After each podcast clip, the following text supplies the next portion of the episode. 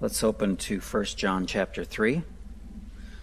First John chapter three, as we are challenged here by the apostle to think about a biblical love test, or as he continues to bring to us various ways we can look at our lives and be assured that uh, we have passed from death to life. This theme of loving one another has been reoccurring. And so we hear it again this morning. First John three and verse eleven. For this is the message that you have heard from the beginning, that we should love one another. We should not be like Cain, who was of the evil one and murdered his brother. And why did he murder him? Because his own deeds were evil and his brother's righteous. Do not be surprised, brothers, that the world hates you. We know that we have passed out of death into life because we love the brothers. Whoever does not love abides in death. Everyone who hates his brother is a murderer, and you know that no murderer has eternal life abiding in him. By this we know love, that he laid down his life for us, and we ought to lay down our lives for the brothers. But if anyone has the world's goods and sees his brother in need, yet closes his heart against him, how does God's love abide in him? Little children, let us not love in word or talk, but in deed and in truth.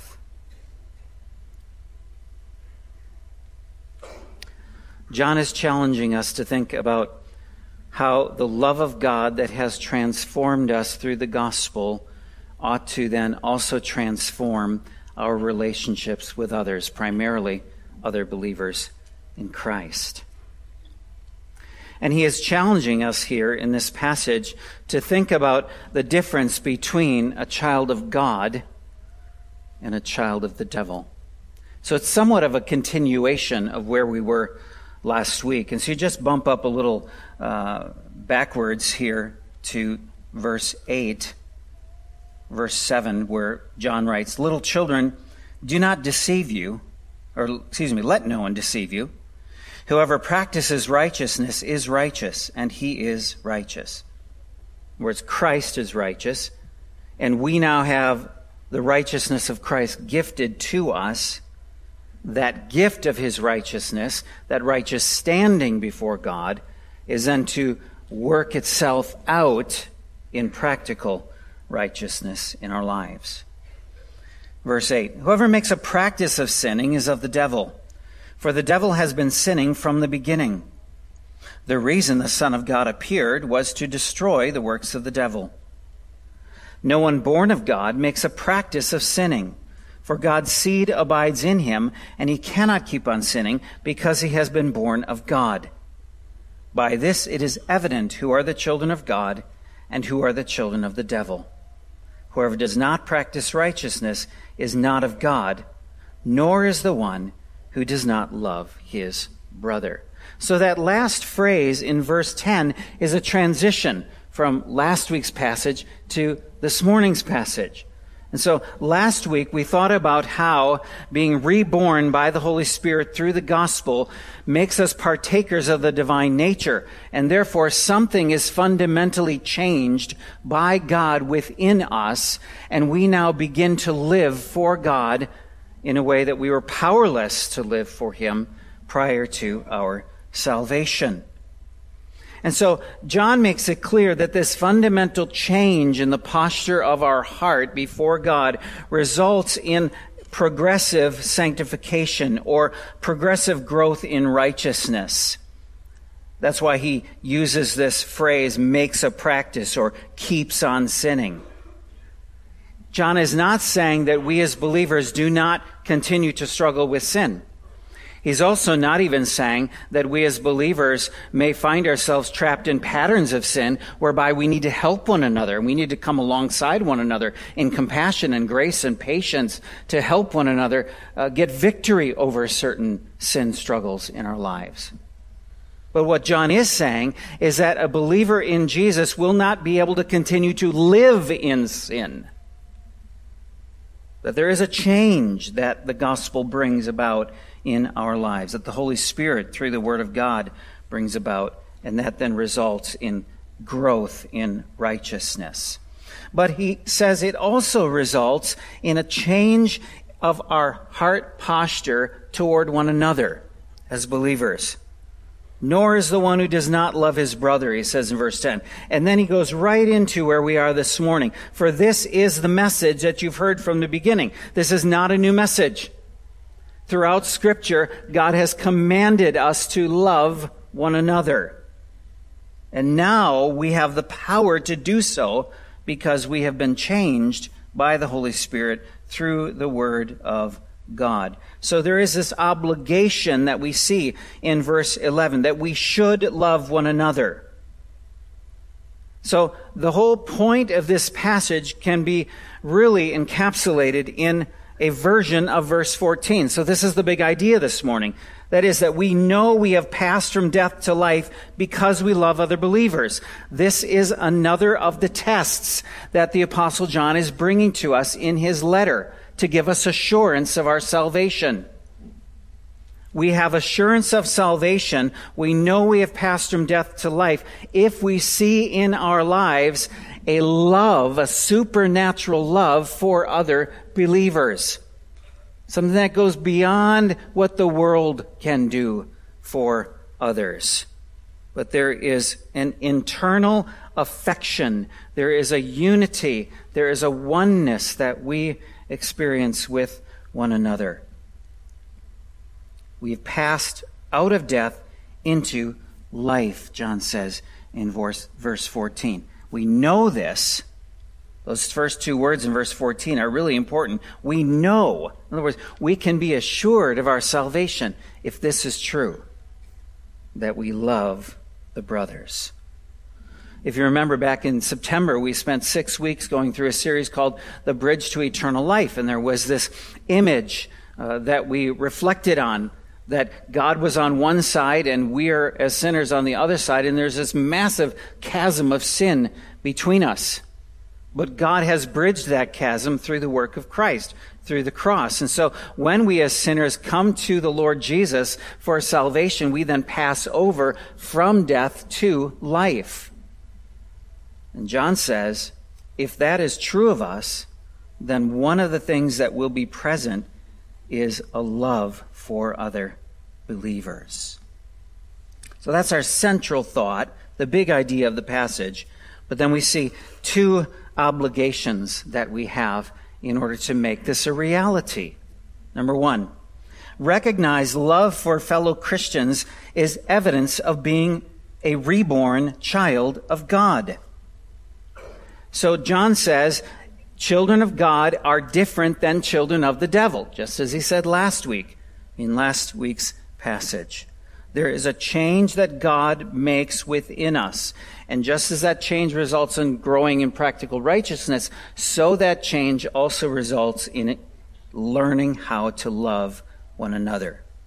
And he brings then this illustration from the Old Testament into verse twelve. We should not be like Cain. So verse eleven, we should love one another.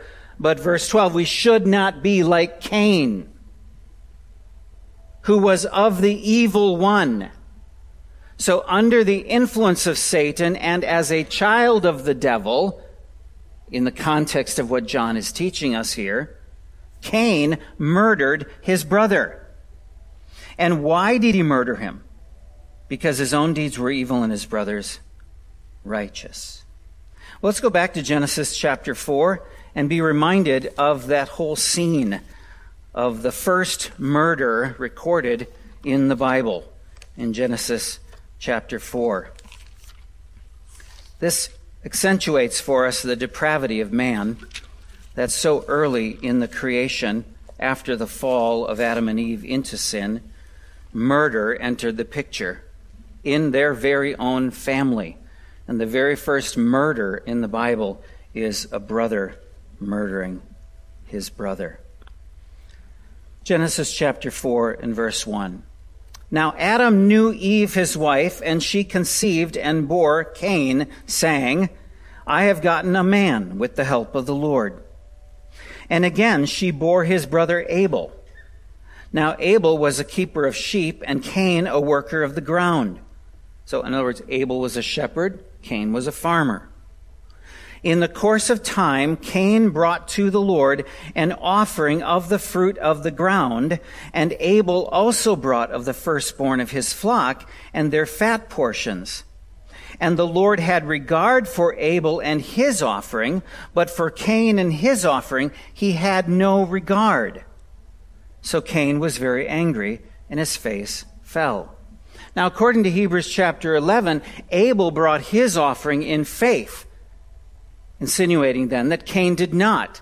Well, what is faith? Well, biblical faith is a response to the Word of God. Biblical faith is a response to the revelation of God. And so we can understand then, in the context of all of this, that God somehow revealed to Cain and Abel how to bring a sacrifice to him that was an acceptable sacrifice. And judging by the rest of Scripture, we understand that a blood sacrifice was the only acceptable sacrifice when it came to sin. And so Abel, in biblical faith, responsive to the Word of God, brought the firstborn of his flock. He brought an animal. That animal was offered to God. It was slain before the Lord. It was offered to him as a sacrifice.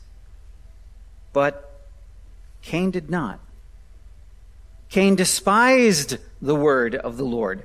Cain despised the regulation of the Lord, the requirement of the Lord.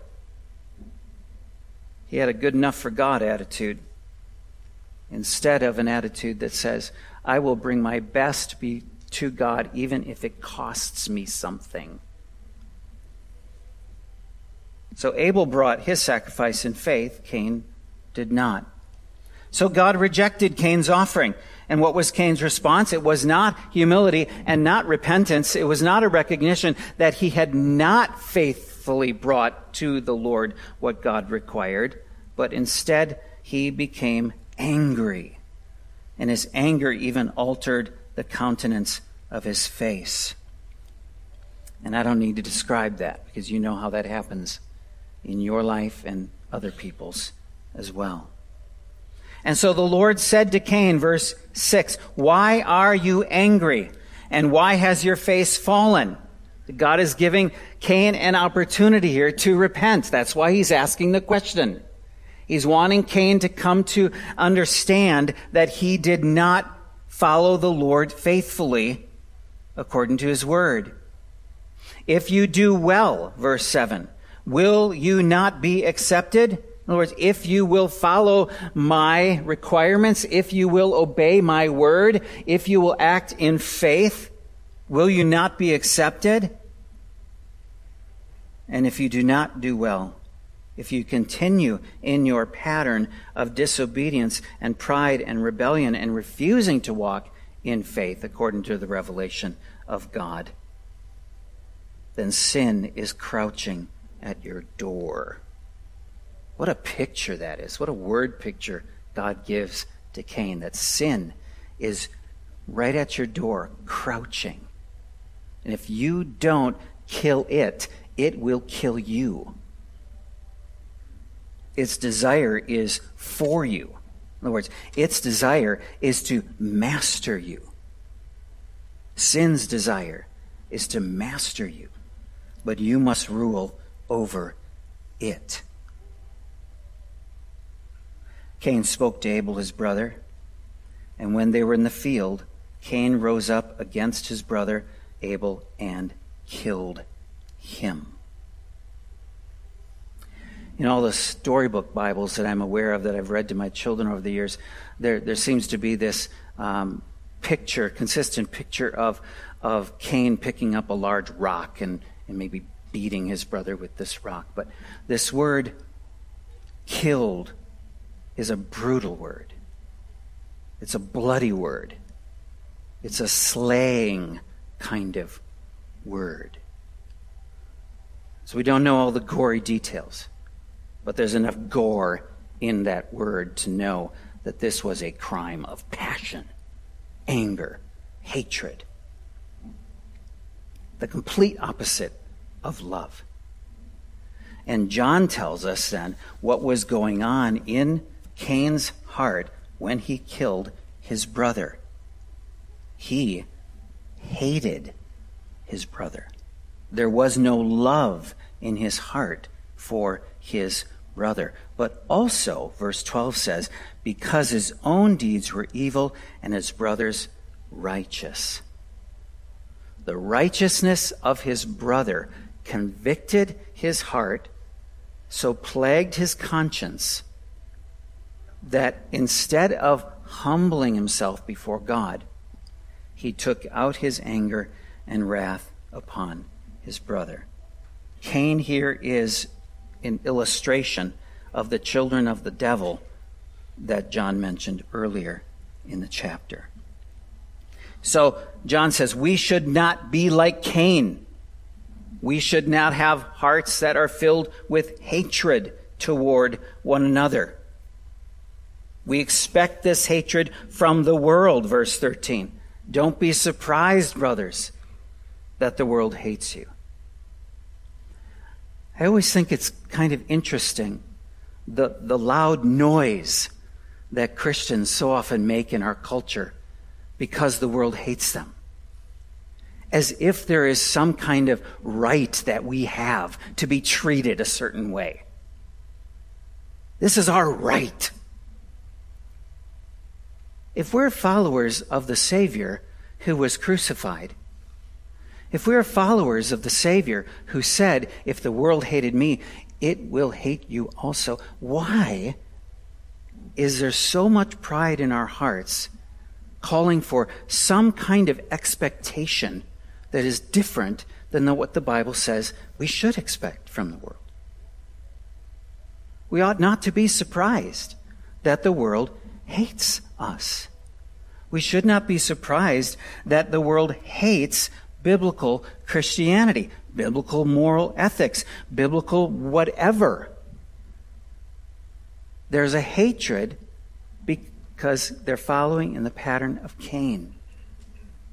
Cain had the same hatred for his brother because his brother was righteous. The world will hate us. Jesus said that. John guarantees it. We know, however, verse fourteen, that we have passed out of death into life because we love the brothers. We know that we are no longer of the world if we have a different heart attitude toward people than the world has. Whoever does not love abides in death. So whoever claims to be a Christian and yet their life is not characterized by love for other Christians, John is saying they didn't lose their salvation. They never had it in the first place. They are abiding in death as they always have been abiding in death. But as the Holy Spirit changes us, we grow in love, and that's confirmation or assurance that we have passed over the bridge, the chasm. We've passed out of death into life. But everyone who hates his brother, verse fifteen, is a murderer. And you know that no murderer has eternal life abiding in him. Now, John learned this from Jesus in the Sermon on the Mount, where Jesus says hatred equals murder. Now, he wasn't saying that hatred equals murder in the sense of the consequences and the guilt and the punishment for each. But what he was saying is that hatred is where murder begins. Murder always begins with hatred in the heart. And when we hate other believers, we are guilty in our heart of murder. We're guilty of having the seed of murder within our hearts. We may have the self-control to stop and not actually murder someone physically, We may be prevented by fear of punishment, fear of the death penalty, fear of whatever might enter our minds. But the seed is there, John says, if we hate one another. Now, he's also not saying that a murderer cannot get saved. But he's talking again in the present tense, verse fifteen, that no murderer has eternal life abiding in him. In other words, no one who is a murderer currently also has eternal life within him. But we know of murderers who were saved. The Apostle Paul is one of them. If you read the book of Acts, you understand that Saul, who was became the Apostle Paul, was standing at the edge of the pit where Stephen was thrown, and he was he was holding the coats of everybody so that they could pick up the boulders and throw them down into the pit to crush the bones of Stephen. He was an accomplice to murder. And yet God, in his grace, transformed him, saved him. But he was a murderer in his past. John is saying, you can't be a murderer in your present and still believe you have eternal life. And so we cannot have patterns of hatred in our lives for other believers and still be justified in calling ourselves a Christian. That's what John's saying. So you need to recognize love for fellow Christians is evidence of being a reborn child of God. That when God gives birth to a new believer, love will follow as a fruit of the Spirit. There's a second obligation that we see here, verses sixteen, seventeen, and eighteen. And that is this: replace selfishness and indifference with the Christ-like example of selfless sacrifice. We must replace this natural inborn selfishness that we were born with and this careless indifference that we sometimes have toward the needs of others.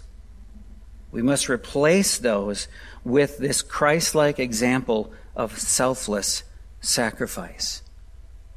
By this, verse sixteen, by this we know love. This is the greatest proof of love. This is the greatest demonstration that God has ever shown that he loves us as sinners. By this we know love, that he laid down his life for us. And we ought to lay down our lives for the brothers. Now, the death of Christ and him laying down his life for us is unique.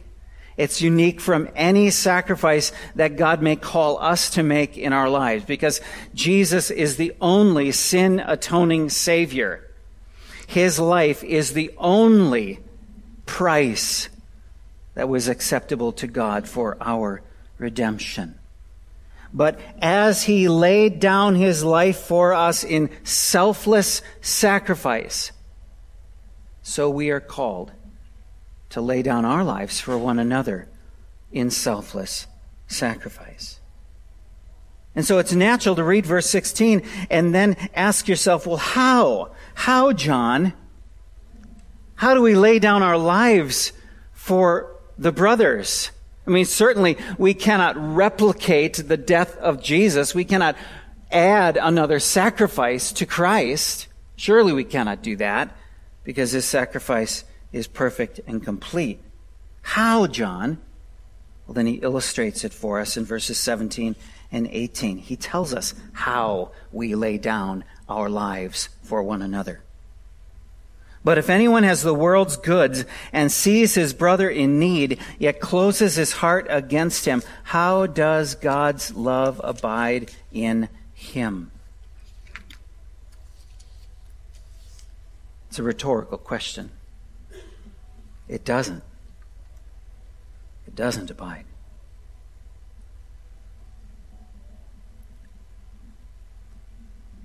So What is your heart attitude and your heart response when you learn of other believers who have needs, unmet needs in their lives? I'm not talking about unwa- uh, unmet greeds, but actual unmet needs. Do you say, I'll pray for you? And then maybe you do pray for them? Or do you think in terms of, God brought this knowledge of this need to me, to my attention, to my awareness, in order that I may do something with it, that I might meet it. And maybe not, I, maybe I can't meet it fully, but maybe I can be a part of meeting the need. See, sometimes we think, well, that need is too big. There's no way that I could meet that need. But you can be a little part of meeting that need. Remember when we were in, in um, Kansas City, we lived there for about six years um, after we got married. And um, many of you know that four of our children were born with um, hearing disabilities. And um, so our oldest son, he was the first one that we were aware of that had um, an issue with his hearing.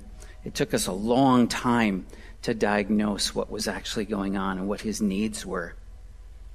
And then we found out the cost of hearing aids. And we had no insurance.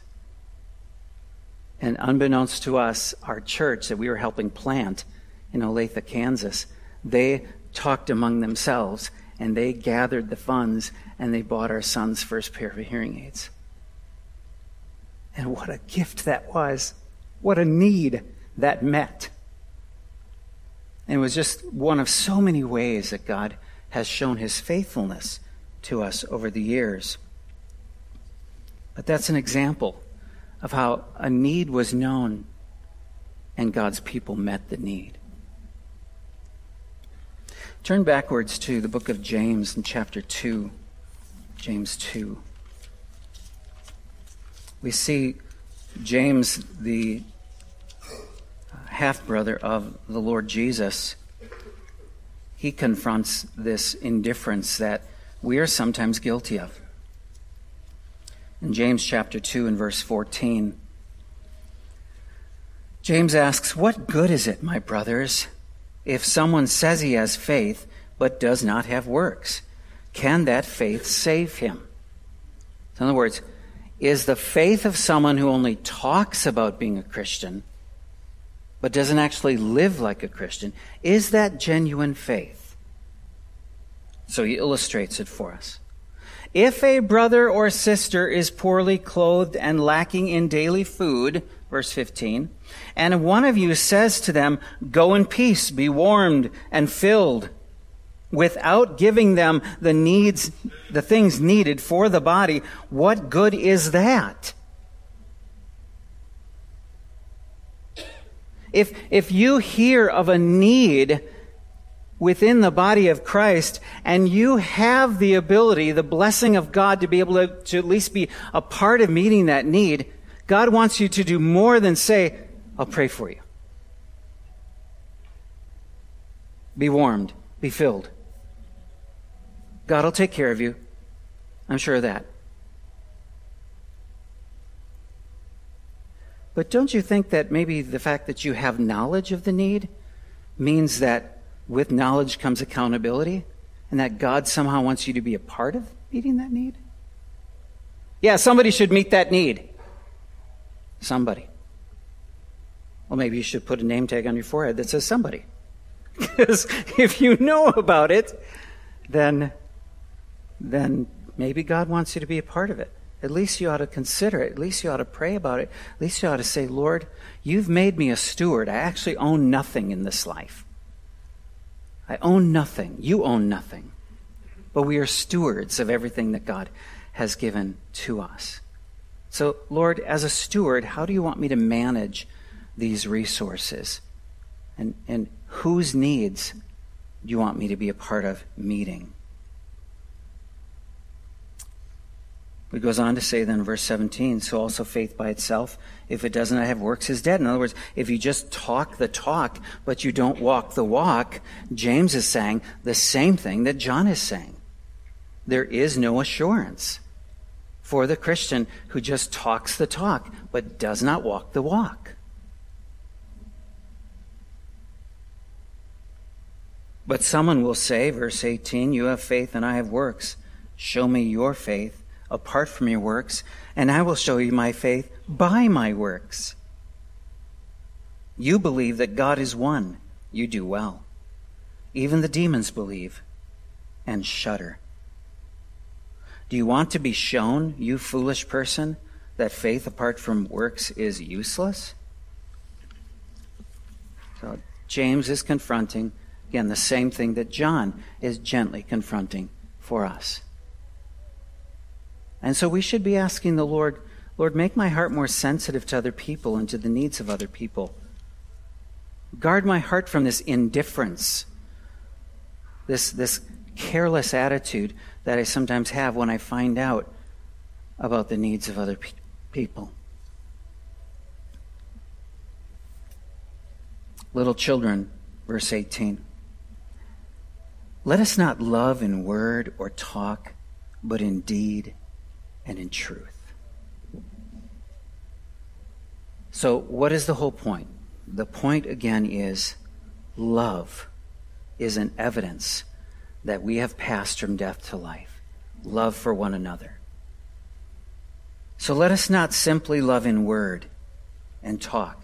Yes, we should say loving things to one another. That's not what John is. John is not saying, don't say loving things to one another. Our, our speech ought to be loving, ought to be edifying to one another. But John is saying, don't stop there. But also love in deed and in truth. Put action on your words. Put feet to your love, John is saying.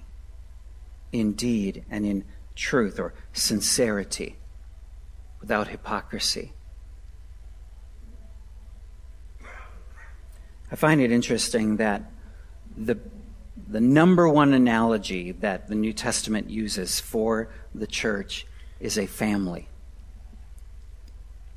And I love to see this family of God in action. Loving one another, caring for one another, accepting one another, meeting one another's needs. My wife and kids, we feel so loved here from the moment we came back in two thousand fifteen. Loved, accepted, appreciated. And I don't want to ever take that for granted, because not all churches are like that. At the same time, let's not become content with where we're at and say, well, we're a loving church. Aren't we great? No, let's thank God for the work of grace that he has done and is doing among us. But let's also say, Lord, teach me to love. Change my indifference to compassion. Change my inactivity to action. May the world see that we know Christ because of our love for one another.